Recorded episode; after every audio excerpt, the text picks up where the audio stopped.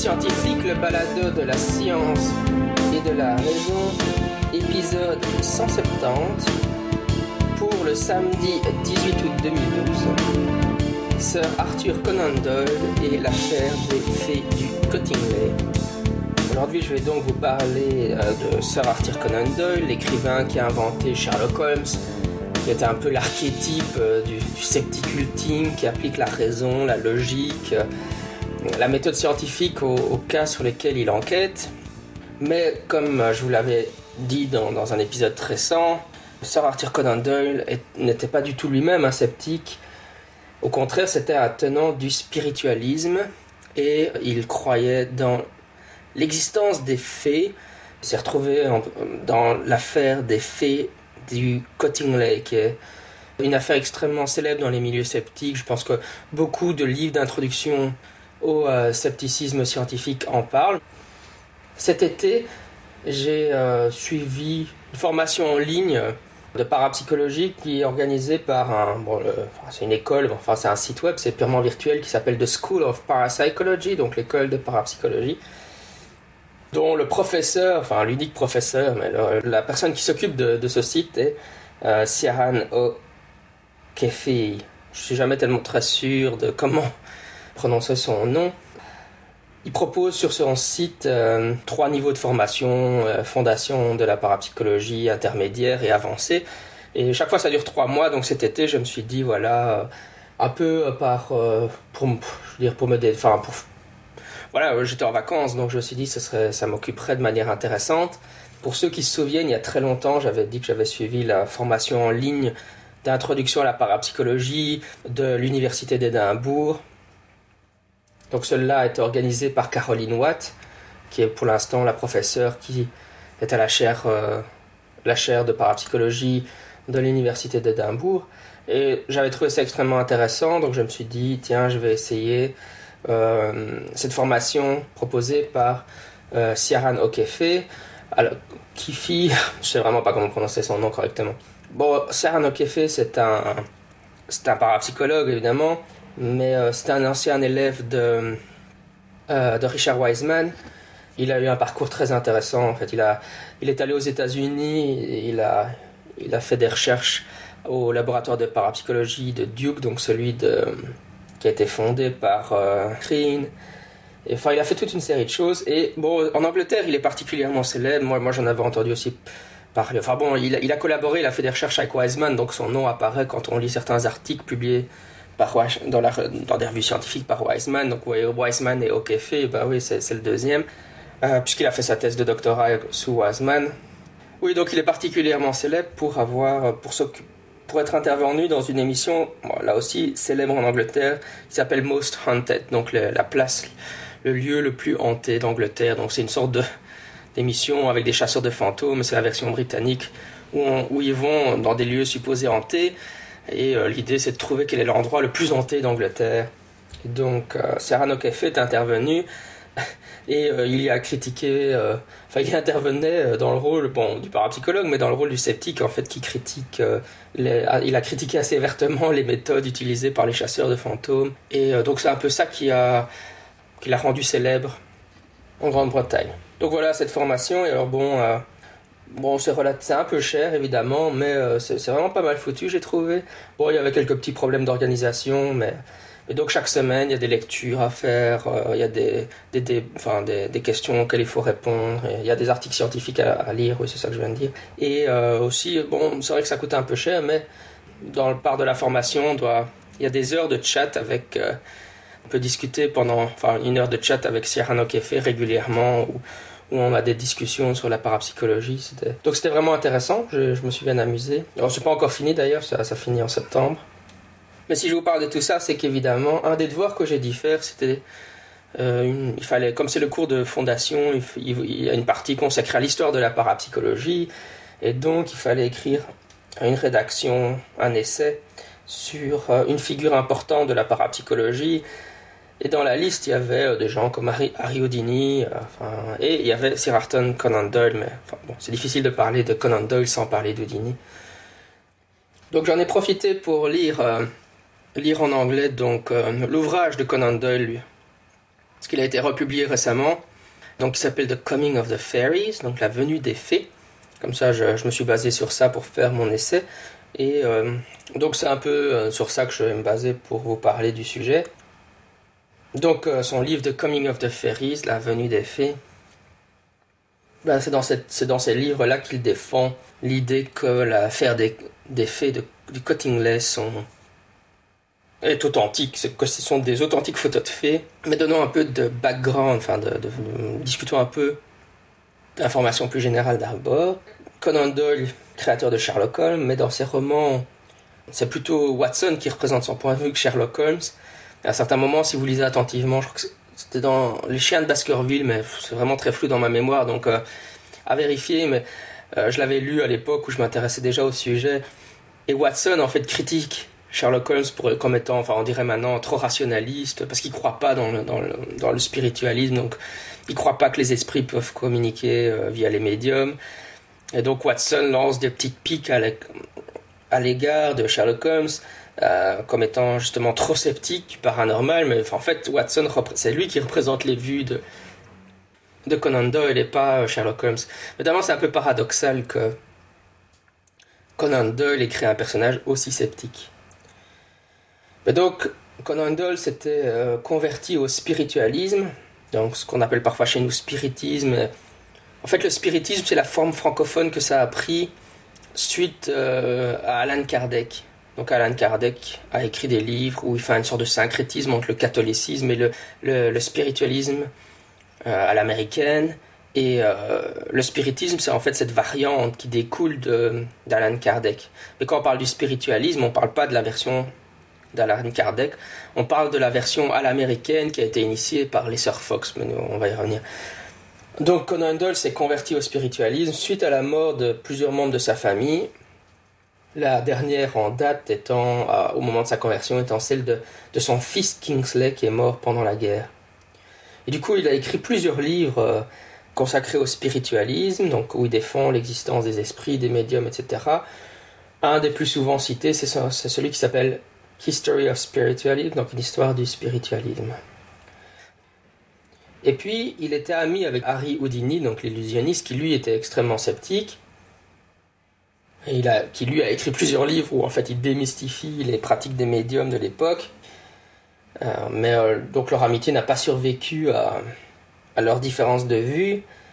Et donc dans un de, ses derniers livres qui s'appelle The Edge of the Unknown, donc à la limite de l'inconnu, Conan Doyle euh, suggère même que Harry Houdini aurait d'authentiques pouvoirs paranormaux, mais qu'il les dissimulerait euh, derrière, euh, derrière ses talents d'illusionnisme pour pas, peut-être même pour ne pas s'avouer à lui-même qu'en réalité il est un médium spirit. Bon, évidemment c'est assez extrême comme point de vue. Le spiritualisme, bon, qu'on connaît souvent en français sous le terme spiritisme, comme j'ai dit, mais le, spiritualisme au départ, avant l'apport d'Alan Kardec, c'est une religion qui postule ben, que, les, esprits peuvent communiquer avec les vivants via des médiums. Donc évidemment, les médiums jouent un rôle extrêmement important dans cette religion. Alors évidemment, vous savez que cette, religion n'est plus très populaire de par chez nous aujourd'hui. Euh, je n'ai pas de chiffre exact, mais le pourcentage de spirites ou de spiritualistes euh, à l'heure actuelle en, en, Belgique ou en France n'est pas élevé, même s'il y en a. Hein. il y a une association Spirit belge et une association Spirit française. Et j'en avais interviewé d'ailleurs un sur ce balado dans un épisode euh, précédent.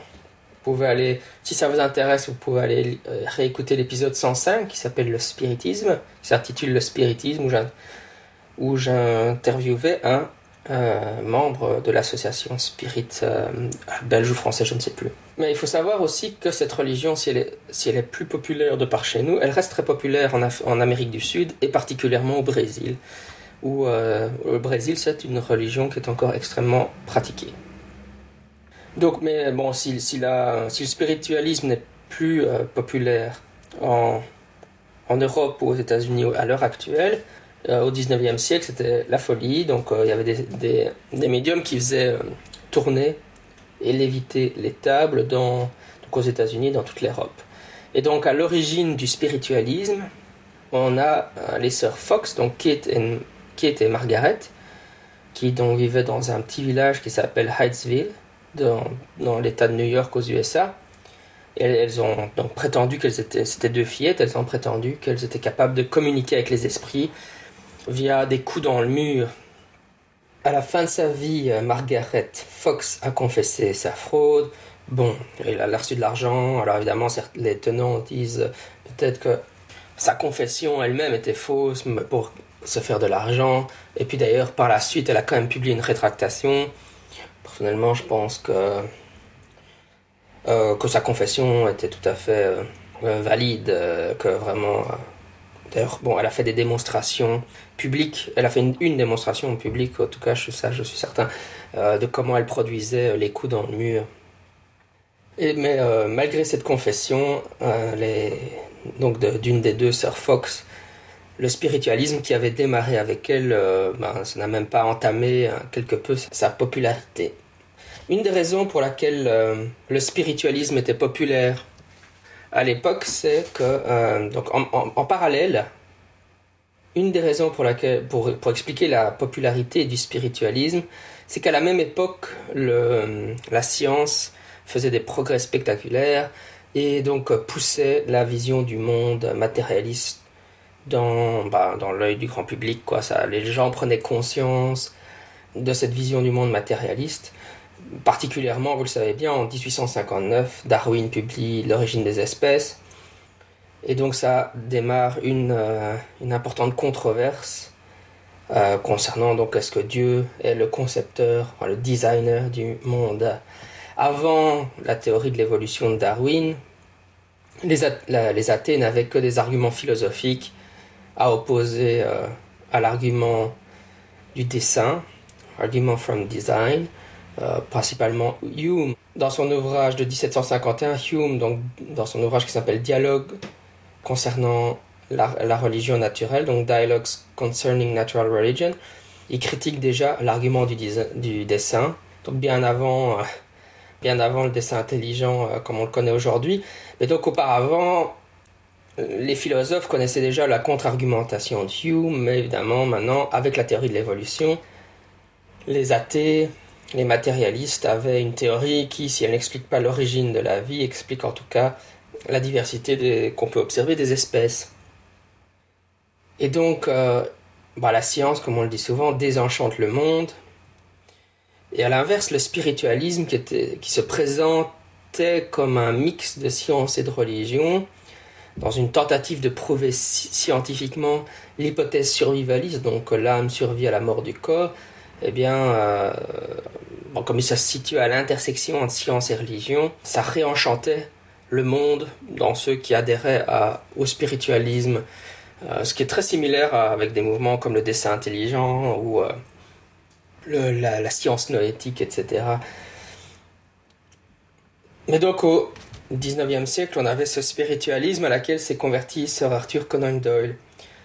Mais maintenant, parallèlement à ça, il y avait un autre mouvement très important qui s'appelait la théosophie, avec la société théosophique qui avait été fondée par Elena Blavatsky. Et euh, Conan Doyle n'était pas un converti de la théosophie, mais était sympathisant des idées promues par la théosophie.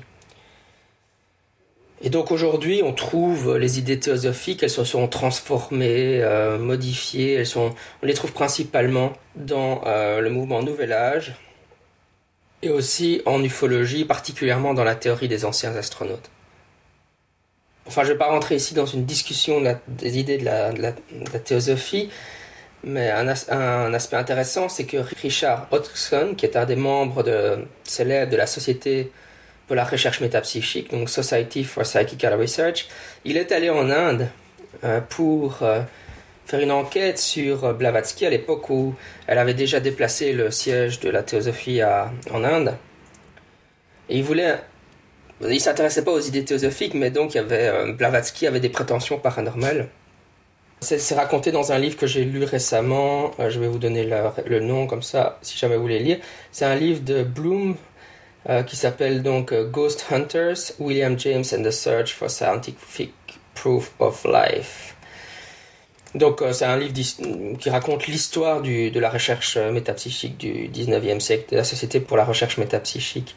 Donc Oxon va en Inde pour étudier. Euh, donc, euh, bon, là, je, me base sur ce livre en, espérant qu'elle ait fait de bonnes recherches historiques. Euh, mais enfin, c'est un livre qui est très bien fait, donc je pense que les informations qu'il contient sont, sont, fiables.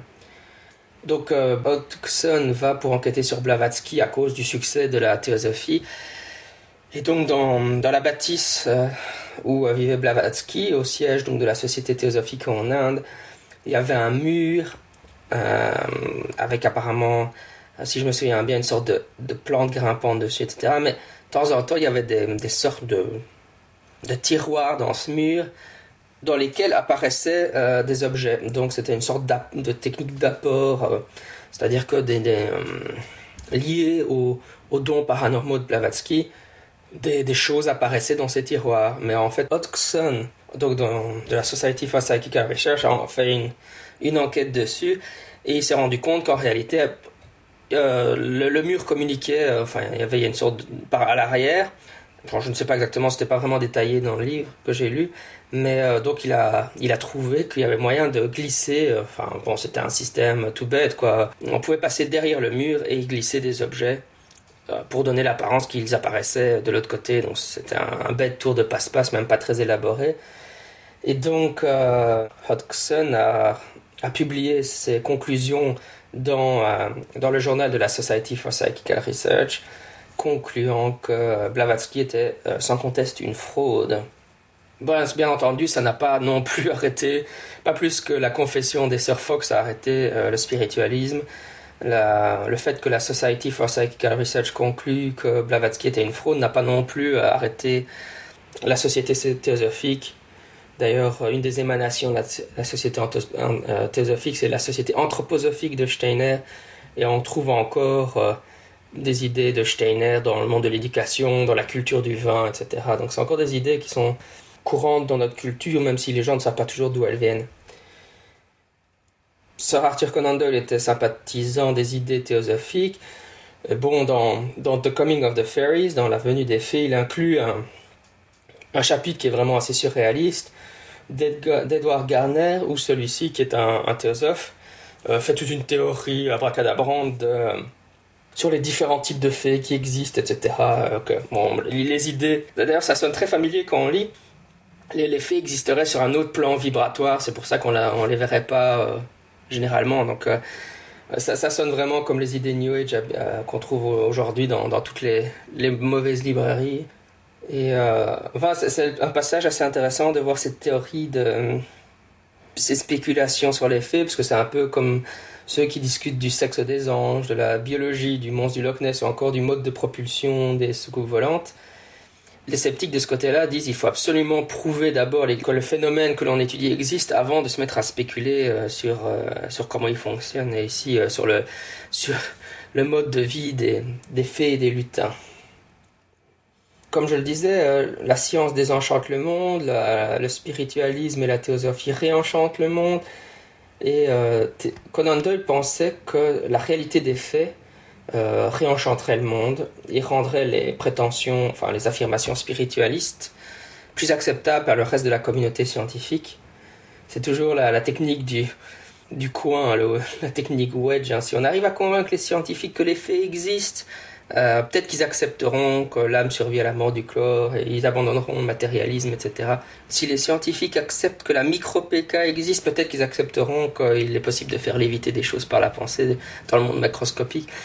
C'est toujours cette idée que même si on arrivait à prouver une toute petite chose, à ce moment-là, ça ferait tout exploser et c'est toute la science qui se transformerait radicalement.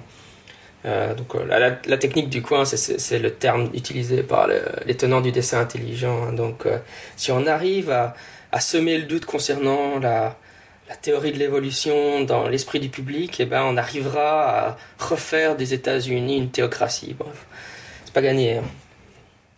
Conan Doyle écrit à ce sujet-là, ces petites gens, donc les fées, qui apparaissent dans dans, les, enfin, dans, dans, dans, la campagne près de chez nous, se trouve exactement une petite différence dans le euh, de vibratoire entre nous et eux. mais elles vont devenir, ils vont devenir plus familiers. on pourra penser à eux même quand on ne les voit pas. Et du coup, les promenades à la campagne vont, vont devenir plus romantiques. la reconnaissance de l'existence des faits, donc, va secouer le matérialisme de l'homme du XXe siècle et euh, il va lui faire admettre qu'il y a un mystère et un une forme de glamour euh, à la vie. Donc voilà, là, c'est vraiment, fin de citation, hein. donc là c'est vraiment euh, en tout début donc, du livre, Conan Doyle qui explique son désir, enfin il a envie que les faits existent parce qu'alors ça, ça secouerait le matérialisme, le paradigme matérialiste, comme disent certains tenants de l'existence d'authentiques processus paranormaux. Évidemment, après la mort de Conan Doyle, euh, les, deux fillettes, enfin les fillettes, alors des, dames âgées, ont avoué que euh, faits du Cottingley, les photos, étaient un faux. Et donc elles avaient, elles avaient réalisé ce faux de manière toute simple, elles avaient pris des photos euh, donc elles avaient pris des photos de fées et de, lutins. Et euh, ces photos, euh, bon, dans leur confession, qui date des années 80, quand elles étaient déjà très âgées, bah, elles expliquent qu'elles ont fait ça tout simplement. Elles avaient un livre avec des illustrations de fées et de lutins, et une des deux fillettes savait bien dessiner, donc elles ont dessiné elles ont dessiné sur du carton les fées en question. Bah, simplement, elles les ont plantées dans le sol et elles ont pris des photos de ces faits devant elle. Donc c'est un, faux, finalement, encore une fois, très basique. Et c'est là que c'est particulièrement intéressant parce que certains des arguments avancés par Conan Doyle ressemblent très fort à des arguments que j'entends tout le temps de la part des ufologues. Entre autres euh, sur la photo de Petit Rochin. Et donc, euh, je vais donc euh, prendre certains de ces arguments et en parler. Donc, premier argument, premier argument, c'est que les négatifs des photos euh, n'ont pas été altérés et donc la, photo montre des vrais faits. C'est l'argument équivalent évidemment parce qu'à l'époque il n'y avait pas euh, d'infographie. Donc à l'époque, si on voulait faire des, trucages photos, c'était en altérant les négatifs. Bon, aujourd'hui on utilise des moyens infographiques, mais c'est l'argument de dire j'ai montré ces photos, cette photo d'OVNI à un spécialiste photo qui m'a dit que c'était pas un trucage infographique et donc c'était une vraie soucoupe volante sur la photo. C'est exactement ça. Hein. En fait, non. Évidemment, il y a plein de moyens de truquer une photo qui ne nécessitent pas d'altérer les négatifs ou et ou de euh, utiliser de l'infographie. Par exemple, dans la photo de Petit Rochin, le même discours avait été tenu, euh, mais euh, il avait utilisé de la frigolite, quoi, et des petites ampoules, etc. Donc une méthode très simple. L'expert a raison. la photo en elle-même n'a pas été truquée, mais c'est pas pour ça que l'objet qui est photographié, qui est sur la photo, est réellement une scoop volante ou est réellement une fée. Deuxième argument, bah, le, témoin est digne de bonne foi. Ça c'est l'argument bateau de tous les ufologues. Euh, ici, c'est deux fillettes. Bon, ici aussi, hein, Conan Doyle n'a pas été directement interviewé les, deux, les témoins, enfin les filles qui ont pris les photos, mais euh, donc le théosophe, là, Edward Garner l'a fait, et lui, il est convaincu que les fillettes sont... on peut leur faire confiance, et du coup, Conan Doyle, lui, il fait confiance au jugement d'Edward Garnett. Mais évidemment, ça, c'est toujours l'idée que bizarrement, il suffirait de parler aux gens pour savoir quoi ils mentent vous parlez à quelqu'un et puis vous savez dire, euh, je ne sais pas, hein, enfin je sais pas, c'est peut-être la, prétention de la PNL d'ailleurs que les mouvements des yeux permettraient de dire quand quelqu'un ment, mais ça a été prouvé comme étant faux euh, par Richard Wiseman et Caroline Watt récemment d'ailleurs. Mais en fait, on ne sait pas dire quand les gens mentent comme ça. je, ne sais pas d'où vient cette idée que qu'il suffirait. Enfin, il y a des gens qui mentent suffisamment bien pour qu'on ne s'en doute pas. Enfin voilà, euh, ici elles avaient truqué. Edouard Garner lui aura parlé, il, a gobé ce qu'elle racontait. Euh, pour la photo de Petit Rochin, Patrick Maréchal avait truqué la photo, euh, l'enquêteur de la SOBEP s'est allé, il l'a trouvé de bonne foi. Enfin, je sais pas, mais même la plupart des psychologues vont, enfin non, mais les psychologues diront qu'ils ne savent pas détecter le mensonge comme ça. Euh, et alors évidemment il y a des détecteurs de mensonges. Bon, c'est pas très utilisé par chez nous, mais dans le monde anglo-saxon ça l'est. Mais on sait que ces détecteurs de mensonges ne fonctionnent pas, ils ne, sont pas fiables. Ils ne fonctionnent finalement que sur que si la personne sur laquelle ils sont employés croit qu'il fonctionne et ne ment pas à cause de sa croyance dans le fait que s'il mentait, il se ferait prendre. L'argument suivant, c'est euh, les témoins sont des enfants et euh, les enfants ne mentent pas. Et ça aussi, euh, enfin là c'était des pré-ados et une ado, enfin elles étaient dans, dans, les, dans, l'adolescence, les filles, qui ont pris les photos de, photos de Cottingley. C'est cette idée, hein, des, elles sont trop jeunes pour avoir la motivation de faire un faux, elles, sont trop, elles ne mentent pas, enfin elles sont jeunes ici, ils vont dire ah, mais c'est ce qui leur permet d'être en contact avec le monde des faits. Euh, bon, évidemment, dans, le cas de la photo de Petit Rochin, c'était pas un, enfant, etc. Mais il y a des, des, cas d'ovnis dans la casuistique, si vous lisez. C'est des enfants qui sont les témoins et on va, vous il y a toujours cette idée que les enfants ne mentent pas. Et alors, alors c'est assez surréaliste parce que si vous êtes parent, et évidemment si vous êtes un psychologue de l'enfance, bah, vous savez que les enfants mentent. Les enfants mentent et ils mentent même beaucoup. Alors, ils sont pas très bons à mentir au départ, mais évidemment avec l'entraînement ils deviennent meilleurs.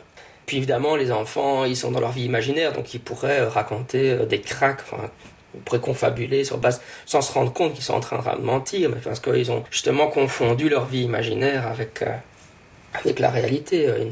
N'ont pas encore une perception de la réalité comme les adultes en ont. Déjà, il y a des adultes qui tendent à confondre le monde avec leur vie imaginaire avec la réalité, alors voilà, les enfants. Ah, d'ailleurs, d'ailleurs, dans les questionnaires qu'on fait passer pour, pour l'engagement imaginaire, il y a souvent des questions comme ça. Quand vous étiez enfant, est-ce que vous avez un ami imaginaire? Quand vous étiez enfant, est-ce que vous parliez à vos nounours, etc., pour en voir l'engagement des enfants? Enfin, de toute façon, un, les enfants, ça et puis évidemment, euh, enfin voilà quoi. Alors, un autre argument, je suis très malin, donc je ne peux pas me faire prendre par un faux. Évidemment, dans le cas de Conan Doyle, c'est je suis très malin parce que je viens de la haute société, du coup, je ne peux pas me faire attraper par un faux si celui-ci a été réalisé par des enfants ou des adolescentes de la basse société. C'est une sorte de, On est trop confiant dans le fait qu'on ne puisse pas se faire avoir. Euh, mais comme le James Randi aime le dire, tout le monde peut se faire avoir. Et alors, à l'époque contemporaine, avec les ovnis, c'est souvent j'ai un doctorat dans X ou Y, et du coup, je ne sais pas me faire avoir par un faux. Dans le cas de Petit Rochin, Patrick Maréchal n'est pas quelqu'un d'éduqué, c'est un ouvrier, donc il n'est pas capable de faire un tel faux un faux qui serait capable de duper un professeur d'université, par exemple. Donc euh, je pense que ici, la leçon, c'est que les enquêteurs doivent, être, euh, doivent se rendre compte que même eux peuvent se faire avoir. Tout le monde peut se faire avoir, comme le dit James Randi. Et un autre argument, euh, c'est le dernier de ma liste, ce n'est pas parce que les sceptiques peuvent reproduire la photo par trucage que celle prise par les témoins n'est pas authentique. Bon, ça c'est toujours la question des trucages. Hein. Ce n'est pas parce que euh, James Randi sait faire toutes les reproduire les tordages de cuir d'Uri Geller par trucage d'illusionniste que Uri Geller n'utilise pas réellement la psychokinèse. Ok, moi je dis toujours cet argument c'est euh, fair enough, c'est vrai, c'est juste, c'est pas parce que ici, donc, il y avait des sceptiques qui s'étaient amusés à prendre des photos de fées qui ressemblaient. Alors, évidemment, c'est toujours oui, mais il y a des détails qui collent pas exactement. Enfin bon, discours connu, quoi. C'est vrai, logiquement parlant, on peut pas dire que, oui, parce qu'un sceptique a pris une photo de fée qui ressemble très très fort à celle prise par les deux fillettes, que celles des deux fillettes ne sont pas réellement celles de fées. Encore une fois, en plus, avec les détails qui changent, euh, on encore une fois, là, on l'a bien vu avec la photo de Petit Rochin, quand on prend une photo, un faux, c'est beaucoup plus facile que de devoir imiter toutes les caractéristiques d'un faux, parce que beaucoup de ces caractéristiques apparaissent à cause des circonstances particulières, idiosyncrasiques dans lesquelles la photo a été prise. donc c'est facile pour les tenants de dire ah mais ça colle pas exactement. Hein. Mais donc je dirais ok l'argument fair enough, c'est ok on peut l'admettre, mais il faut quand même se rendre compte que si on arrive à le faire, si on arrive à de bonnes approximations de la photo par trucage, ça doit générer un doute légitime chez les enquêteurs. Or, évidemment, les tenants, ils rejettent cela, ils n'en tiennent pas vraiment compte. Donc ici, euh, Conan Doyle dit euh, Ah oui, euh, il y a des sceptiques, enfin, il dit pas sceptiques, mais il y a des gens qui ont pris des photos similaires, mais ça colle pas exactement parce que blablabla. Bla, bla. Donc, ça ne prouve rien. Et je continue à penser que les photos sont de, de Cottingley sont des vraies photos de fées. Enfin voilà, donc c'est quelques arguments que je trouve qui sont très similaires, qu'on entend très très souvent. Hein, et euh, on voit que même, il y a de nombreuses décennies qui nous séparent de l'affaire des faits du Cottingley, mais malgré tout, les gens continuent à utiliser les mêmes arguments. Alors pour conclure cet épisode, pourquoi est-ce que Conan Doyle a été se fait avoir par le, le faux des faits du Cottingley Bah, tout d'abord, ils, ils voulaient croire, hein, c'est comme Fox Mulder dans X-Files, ils, avaient le syndrome I want to believe, je veux croire, parce qu'il avait euh, des croyances spiritualistes, et ces croyances spiritualistes lui donnaient une vision du monde qui le préparait à l'accepter quelque chose d'aussi extraordinaire que, enfin, une idée aussi extraordinaire que les faits existent. Donc il faut avoir un cadre théorique, enfin, une idée.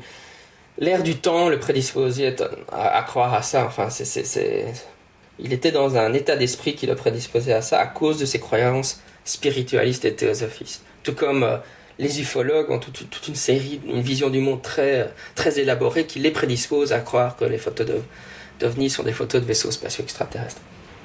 Et deuxièmement, ben, son, statut social l'a rendu trop confiant dans sa capacité à détecter une fraude si on lui en montrait une. C'était ce que je voulais vous raconter à propos de Sir Arthur Conan Doyle. Si vous voulez en savoir plus, vous pouvez lire son livre The Coming of the Fairies, la venue des fées. Si vous voulez en savoir plus sur l'histoire de la recherche métapsychique au XIXe siècle, vous pouvez lire le livre de Deborah Bloom, Ghost Hunters, William James and the Search for Scientific Proof of Life After Death, Les chasseurs de fantômes, William James et la recherche de la preuve scientifique de la vie après la mort, chez Penguin Books. Et enfin, si vous êtes intéressé par la formation en ligne euh, en parapsychologie de euh, O'Keefe, je vous rappelle que son site web s'appelle The School of Parapsychology, donc l'école de parapsychologie tout simplement. C'était Scepticisme scientifique, le balado de la science et de la raison. Je suis votre hôte, Jean-Michel Abrassard. D'ici là, à la sceptiquement vôtre.